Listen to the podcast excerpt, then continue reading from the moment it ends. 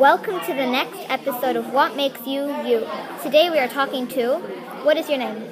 My name is John. What age are you? I am 12 years old. And what class are you in? I'm in the sixth class. Okay, so what would what do you like to do in your free time? I like playing volleyball, listening to music, and playing the flute. Okay, so what hobbies are special for you and why? Volleyball is very special for me uh, because I have made many friends, and my coach is good. Okay, so traits. Describe yourself in five words. I am a good student, passionate, strong, brave, and honest. So why did you choose these words? Because these words describe me. Okay, so ethnicity.